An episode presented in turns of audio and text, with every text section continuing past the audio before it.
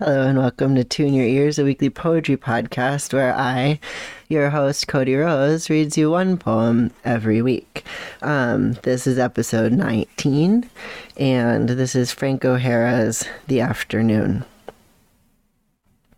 In sensuality, I find a harvest dawn thundering through my hand. It's red from obstinacy, and already blood is holding a man against the earth with dank feelers. Is it me? And around in the fields, horses still wander without suffering, their virtue abbreviated by the frosty streams, and yet they're not tired of the kingdom of innerness.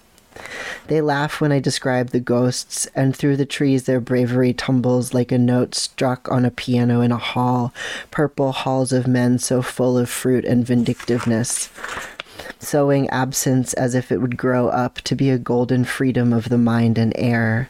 You are a joy to me, aren't you? And irritable like the lucky beasts of the field who have a weediness you seek. Do you, you do want to be a rose, don't you?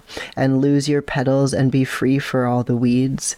Blueness is gagging me, and whole tiers of constellations are designing me new clothes. I am lucky too, for I lie down without a womb, and am not in danger from the herd. There's no light in my breast to get an angel in trouble. No one has ever mistaken me for a window.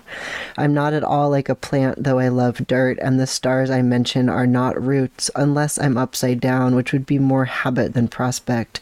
Oh, forgive me, I am an army without a battle.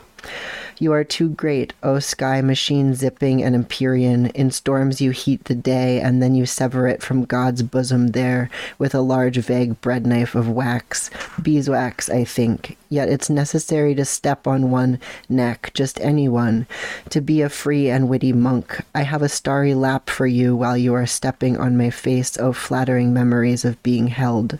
And lest you die of a broken heart or foot, I am another, and you are kneeling before your family, though you're a man without a country, and the horses are amusing themselves with me.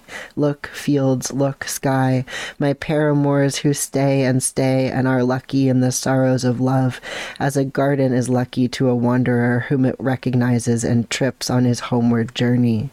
With you, I'm again alone. Doesn't it please you that you have me all to yourself, like the sea? And as terrible times bear the heart, I am bearing my heart, so summon terrible times. I loathe disinterest and the sensual stars. I am more powerful than the heavens and more true. Oh, I hate observances and the decorum of the senses, like a beautiful horse grazing at my running feet.